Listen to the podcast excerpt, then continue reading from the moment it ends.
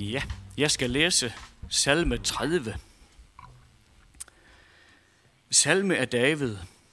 En sang ved tempelindvielsen. Herre, jeg priser dig, for du har trukket mig op fra dybet. Du lod ikke mine fjender glæde sig over mig. Herre min Gud, jeg råbte til dig om hjælp, og du helbredte mig. Herre, du løftede mig op fra dødsriget. Du lod mig leve, jeg gik ikke i graven. Lovsyng Herren i hans fromme. Tak hans hellige navn. For hans vrede var et øjeblik, hans nåde hele livet. Om aftenen slår gråden sig ned, og om morgenen er der jubel. Jeg sagde i min tryghed, jeg skal aldrig vakle. Herre, i din nåde gjorde du mit bjerg til en fæstning. Men du skjulte dit ansigt, og jeg blev grebet af redsel. Til dig, Herre, råbte jeg. Jeg bad, jeg bad Herren om noget. Hvad vinder du ved mit blod, når jeg går i graven? Kan støve takke dig og fortælle om din trofasthed? Hør mig, Herre, og vær mig nådig. Herre, kom mig til hjælp. Du forvandlede min klage til dans. Du tog min sørgedragt af mig og klædte mig i glæde. Derfor vil jeg lovsynge dig uden ophør. Herre min Gud, for evigt vil jeg takke dig. Det er svært ikke at tænke på påske, øh, påskemorgen, når vi hører de der ord. Vi skal fortsætte med at øh, læse fra Johannes evangelie kapitel 20, vers 19-31. Om aftenen den samme dag, den første dag i ugen, mens disciplene holdt sig inde bag lukkede døre af frygt for jøderne, kom Jesus og stod midt i blandt dem og sagde, fred være med jer. Da han havde sagt det, viste han dem sine hænder og sin side. Disciplene blev glade, da de så Herren. Jesus sagde igen til dem, fred være med jer. Som far, faderen har udsendt mig, sender jeg også jer. Da han havde sagt det, blæste han ånde i dem og sagde, modtag heligånden. Forlader I nogen deres synder, er de dem forladt. Nægter I at forlade nogen deres synder, er de ikke forladt. Thomas, også kaldet Didymos, en af de tolv, havde ikke været sammen med dem, da Jesus kom. De andre disciple sagde til ham, vi har set Herren. Men Thomas sagde til dem, hvis jeg ikke ser navlemærkerne i hans hænder og stikker min finger i navlemærkerne og stikker min hånd i hans side, tror jeg det ikke. Otte dage efter var hans disciple atter samlet, og Thomas var nu sammen med dem. Der kom Jesus, mens dørene var lukket og stod midt i blandt dem og sagde, fred være med jer. Og derpå sagde han til Thomas, ræk din finger frem. Her er mine hænder. Og ræk din hånd frem og stik den i min side. Og vær ikke vantro, men troende. Thomas svarede, min Herre og min Gud. Jesus sagde til ham, du tror, fordi du har set mig. Særlig er de, som ikke har set, og dog tror. Jesus gjorde også mange andre tegn, som hans disciple så. Dem er der ikke skrevet om i denne bog. Men dette er skrevet, for at I skal tro, at Jesus er Kristus, Guds søn, og for at I, når I tror, skal have liv i hans navn. Det er Guds ord til os i dag. Lad os øh, kort bede sammen igen. Kære Jesus, jeg beder dig om, at du må åbne vores øh, hjerter, sjæl og sind for, hvad du vil sige til os. Jeg beder også om, at du må være med inde i børnelokalerne og øh, lad børnene få et budskab om dig med hjem i dag. Amen.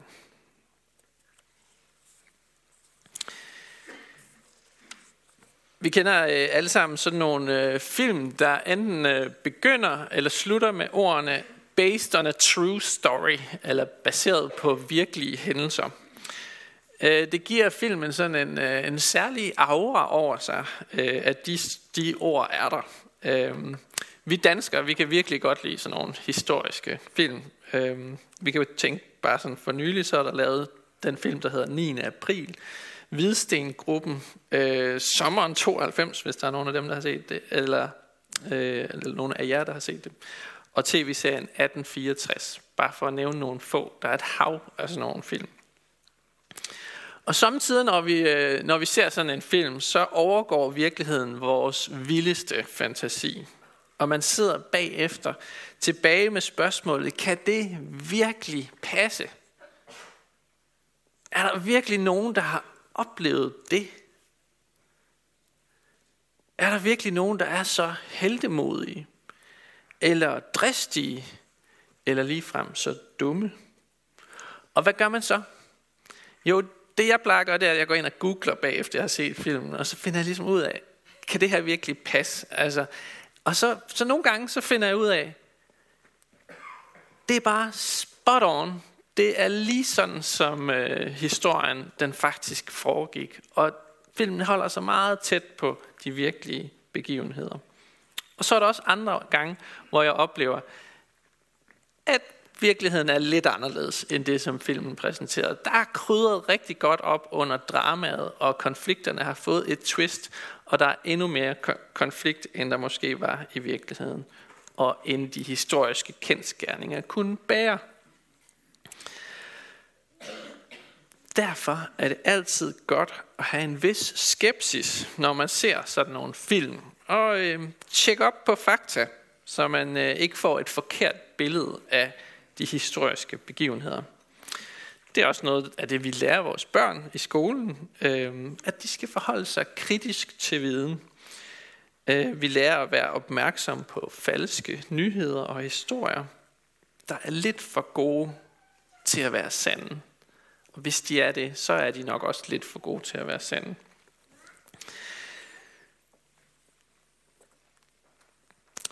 På den måde er Thomas, som vi hører om i dagens tekst, faktisk meget moderne. Han har også sådan en lidt skeptisk natur, som også ligger til os moderne mennesker. Han er ikke bange for at stille kritiske spørgsmål. På et andet tidspunkt i evangeliet, der siger Jesus om sig selv, jeg er vejen, sandheden og livet. Og hvem er det så, der stiller det lidt trælse spørgsmål, hvordan er det, vi kender den vej? Jo, det er Thomas. Han har altså en tendens til at stille de her spørgsmål, som, øh, som ingen andre stiller. Han tænker meget konkret, når Jesus han taler om, at han er vejen. Jamen, hvad er det så for en vej? Han vil gerne vide det konkret. Og han har ikke brug for de der fluffy og abstrakte idéer. Så det er altså ham, vi møder i dag. Han kaldes også Didymos som er græsk, og det betyder tvilling. Øh, vi kender ikke navnet på hans tvilling, men øh, til alle jer, der er tvillinger, så er der altså en af Jesu disciple, der også er tvilling. Det ved jeg ikke, om du har tænkt over. Han har fået øh, navnet, eller sådan tilnavnet, den vantro. Øh, og det synes jeg er lidt uretfærdigt. For øh, han formulerer faktisk en af de stærkeste bekendelser i evangelierne, vi har om Jesus. Han kalder ham min Gud. Det er han den første og eneste disciple, der siger om mennesket Jesus. Øhm, at han både er menneske og Gud. Så faktisk vil jeg påstå, at Thomas er et stærkt troende menneske – et andet sted siger han, at han vil følge Jesus og dø sammen med ham. Det står i Johannes evangelie kapitel 11, vers 16. Der er det ved Thomas, at han ikke bare accepterer, at noget måske sandsynligvis er sandt. De, de andre disciple, de siger godt nok, at de har set Jesus, men han vil have det bekræftet selv. Han vil ikke bare se det, nej, han vil røre, han vil føle, han vil mærke det med sine egne hænder. For han har den her indbyggede skepsis, tvivl, om man, som vi kunne kalde det. og den skal vi være glade for. Lige om lidt, øh, så skal vi lave en lille opmærksomhedstest, øh, for at tjekke, om I er vågne og, øh, og høre efter. Vi skal se, om I har den samme opmærksomhed og skepsis, som Thomas havde. Men først så vil jeg sige lidt om den gode tvivl. Mange af os kender til det at tvivle. Det kan være en usikkerhed om, hvad der er det rigtige at gøre, eller det rigtige at tro. For nogen er det en tvivl om Gud rent faktisk findes. For andre er det en tvivl på, om Gud i det hele taget er en god Gud. For andre igen er det en tvivl om, hvorfor Gud ikke er mere sådan tydelig, synlig. Hvorfor, hvorfor viser han sig ikke bare for os? Og jeg tror, at tvivlen kan tage mange former, og den kan være meget individuel. Det vil sige, at min tvivl er ikke den samme som din tvivl. Og måske har du den slet ikke. Men jeg vil gerne argumentere for, at der findes en god tvivl. Den gode tvivl, det er den, der får os til at stoppe op, ligesom Thomas, og spørge, hov, kan det virkelig passe? En tvivl, der giver plads til overvejelse, tid til at stille spørgsmål, rum for refleksion. En tvivl, der giver plads og mulighed for at gøre sig sine egne erfaringer. Se, mærke, føle tingene selv. Og tjekke op på, om det nu kan være rigtigt. Måske er det første indtryk, du fik af en given sag, ikke altid hele sandheden. Måske er din første reaktion på en bibeltekst ikke alt, hvad der er at sige om den. Måske er der også indgroede antagelser i os, der kan stå i vejen for, at vi ser det fulde billede. Måske kunne vi få lov til at se mere af, hvem Gud er, hvis vi tvivlede lidt mere. Hvis vi ikke altid var så skråsikre. Når vi for eksempel møder en svær tekst i Bibelen, lad os sige om fortabelsen, som øh, måske giver et billede af Gud som nøjeregnende og ufølsom, så kunne det være godt at spørge sig selv, om der kunne være andre forklaringer, end at Gud er nøjeregnende og ufølsom. Måske er der en anden side af Gud. Måske også en lidt mere svært tilgængelig side af Gud. Men jeg tror, at vi skal holde fast i den gode tvivl, der gør os bedre til, i stand til at forstå Guds ord. En tvivl, der hjælper os med at se nuancerne. Det er ikke altid, vi ser det, der er for vores øjne. Jeg vil gerne prøve at øh, lave det her lille forsøg med jer. Øhm, jeg vil prøve at teste jeres opmærksomhed. Øh, I skal nu se en video med øh, seks unge mennesker, der spiller basketball. Prøv at se, om du kan tælle, hvor mange gange dem i de hvide trøjer afleverer bolden. Og vi skal prøve, vi skal lige have god lyd også, så hvis du lige tænder for AUX. Ikke at der er så meget lyd på videoen, men øh, nu prøver vi lige. This is a test of selective attention. Count how many times the players wearing white pass the basketball.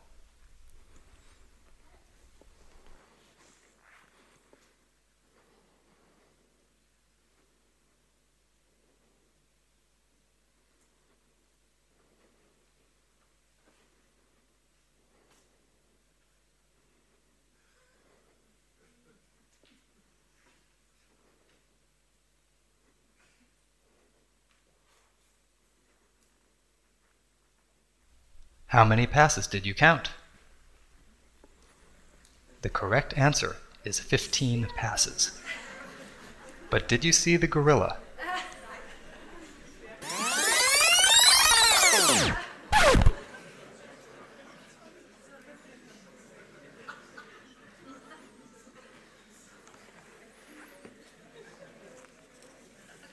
This video is from research by Daniel Simons and Christopher Chabris and is copyright.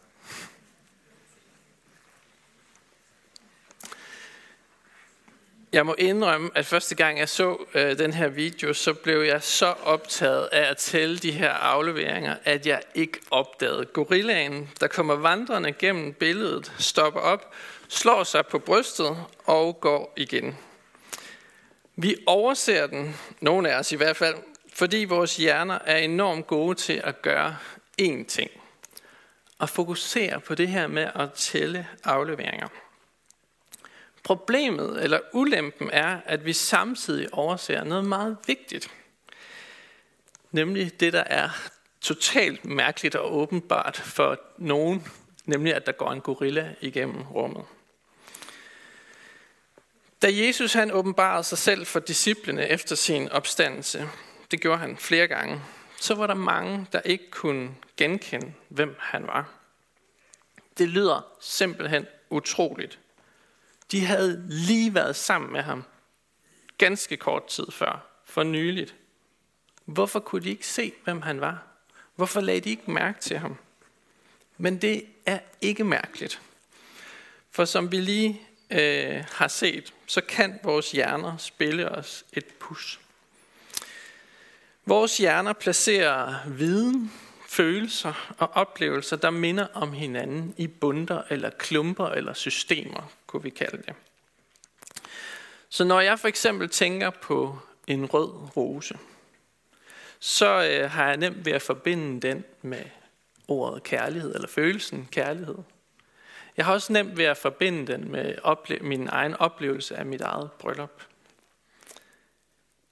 Hjernen den bryder sig derimod ikke særlig meget om at øh, kombinere forskellige systemer, som ellers ikke har noget med hinanden at gøre. Hvis vi vil lære noget nyt, så skal det helst knytte an til et system, der allerede er der. Et bund eller en klynge af tanker og følelser og oplevelser, som vi kender godt. Ellers så, øh, så er vores hjerne god til at sortere det fra. Disciplerne, de havde netop oplevet en meget, meget traumatisk, et meget traumatisk møde med døden og de romerske soldater. Det de var fyldt af, det de var optaget af, det deres tanker og følelser og sind var fyldt af, det var korset, graven, smerten og sorgen. Det fyldte det hele. Og som Bare for at tage et eksempel, da de to disciple, der vandrer fra Jerusalem ud mod Emmaus, da de møder Jesus, og han slår følge med dem, så ser de ikke, hvem han er. Men da han om aftenen bryder brødet, så åbnes deres øjne, og de genkender ham og ser ham. Der opstår der en forbindelse mellem systemet, der hedder kors, lidelse og død på den ene side, og systemet, der hedder nadver, glæde, liv, opstandelse på den anden side. Og de opdager, hvem Jesus han er. Disciplene havde altså Jesus lige foran sig, men de kunne ikke se ham. Og jeg tror, vi kan have det på samme måde.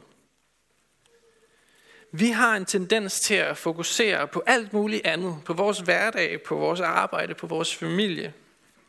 Men vi over, risikerer at overse det vigtigste, at Jesus er lige foran os. At han er levende, han er opstået. Vi må som menighed ikke glemme, at Jesus står midt i blandt os. Han siger det flere gange i dagens tekst. Han stod midt i blandt dem. Han står også midt i blandt os i dag, lige nu og her. Lad os ikke glemme det. Da Thomas stak fingrene i Jesus sår, så blev der skabt en forbindelse mellem den mand, der blev korsfæstet fredag, og den mand, der nu stod lyslevende foran ham. Og derfor så siger han de her forløsende, stærke bekendende ord, min Herre og min Gud om Jesus. For han er virkelig opstået. Og det kan kun Gud. Inden jeg øh, runder af, så vil jeg lige nå at sige lidt om tvivlens bagside også, som øh, vi kunne kalde fortvivlelsen. Det er, når tvivlen fuldstændig overtager hele systemet, og vi bliver handlingslammet. Når vi øh, slet ikke kan få det med Gud til at give mening. Måske er vi låst fast i vrede eller bitterhed imod Gud. Eller vi har svært ved at tilgive et andet menneske. Eller det med at bede, lad din vilje ske, det har ikke bragt andet end ulykke. Så bliver vi fortvivlede som mennesker. Og det er ikke mærkeligt. Fortvivlelse er faktisk ikke en ukendt følelse eller oplevelse i Bibelen. Mange af Bibelens forfattere sætter faktisk ord på at være fortvivlet. Prøv for eksempel at, øh, at se det her vers fra en salme i Bibelen. Det er sådan nogle meget skarpe og stærke ord. Mit livsmod er tabt. Jeg har intet håb til Herren. Tanken om min lidelse og hjemløshed er malurt og gift, men jeg må tænke på den, og min sjæl fortvivler. Det er nogle ord, der er sagt langt, langt nedefra. Sådan kan det også nogle gange føles at være kristen. Som en håbløs ørkenvandring, hvor Gud skjuler sig for mig. Og så er tvivlen ikke god. Så er den næsten uudholdelig. Men så vil jeg opmuntre dig i dag, hvis du er der. For i verset lige efter, der står der sådan her. Men dette ligger jeg mig på sinde, og derfor vil jeg vente. Herrens troskab er ikke hørt op. Hans barmhjertighed er ikke forbi. Den er ny hver morgen. Din trofasthed er stor. Måske går vi for en tid igennem mørkets dal. Måske en meget lang tid. Men Guds ord minder os om ikke at fortvivle – men hold Guds trofasthed og barmhjertighed for øje. Han er der, selvom vi ikke kan se det. Det er jo kristendommens essens, at den giver os håb, når vi er allermest fortvivlet. For Guds ord er solidt og holder også i livets storme. Det er ord, der er baseret på virkelige hændelser – Ja, mere end det. Det er baseret på øjenvidende rapporter fra gerningsstedet. Det holder 100 procent. Så lad mig kort runde af her til sidst. Vi kan, vi kan overse Jesus, når vi er alt for optaget af vores egen travlhed. Fordi vi er alt for optaget af at tælle afleveringer. Thomas han minder os i dag om den gode tvivl. Om at stoppe op og lytte til Jesu ord om ikke at være vantro, men troende. Giv plads til refleksion og eftertanke. Måske kan vi faktisk opdage noget nyt. Måske kan vores trosystem pludselig se en sammenhæng, den ikke kendte til før.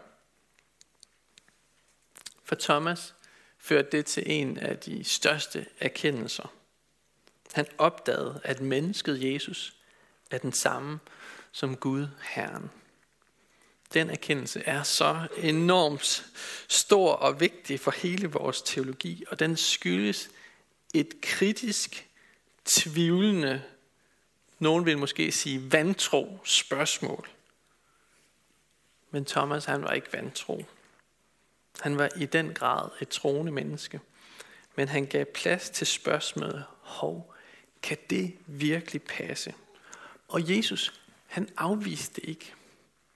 Han kom Thomas i møde og overbeviste ham, ligesom han gør ved os. Se her, mærk mine hænder, mærk min side, jeg døde for dig. Og så siger Jesus, salige er de, som ikke har set og dog tror. Lad os bede sammen.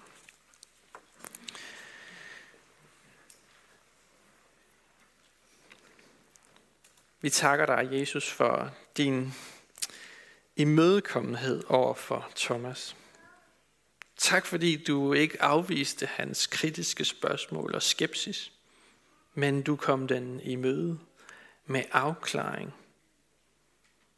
Vi beder dig om, at du må give os tillid til, at du er både vores Herre og vores Gud. Tak fordi du er her midt i blandt os. Vi takker dig for menigheden, beder dig styrke os i indbyrdes kærlighed og udruste os med nådegaver til fælles gavn og opbyggelse. Og lær os at række ud over egne behov. Vi beder dig for menighedens børn, både de fødte og de ufødte.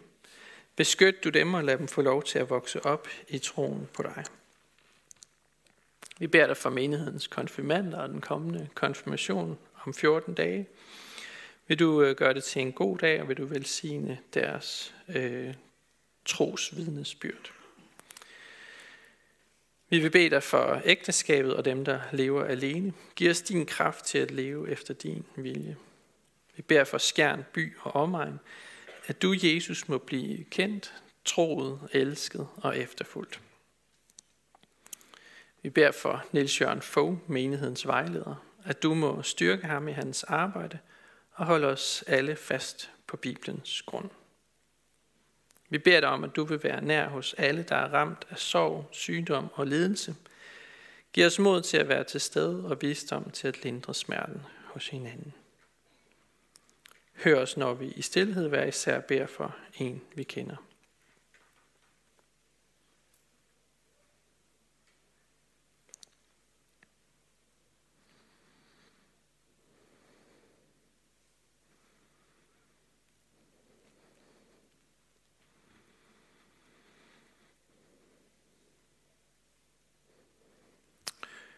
Vi vil i dag bede dig for den under, øh, eftersøgning, der er af en ung pige fra Slagelse.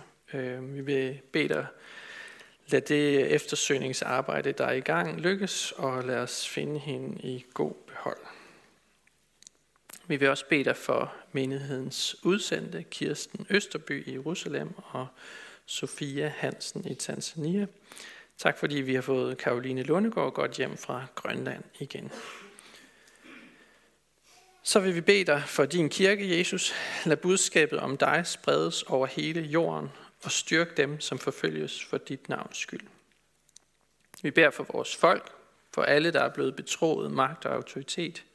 Hjælp dem og os til at værne hinanden mod uret og vold, og kom så snart og gør alting nyt. Amen.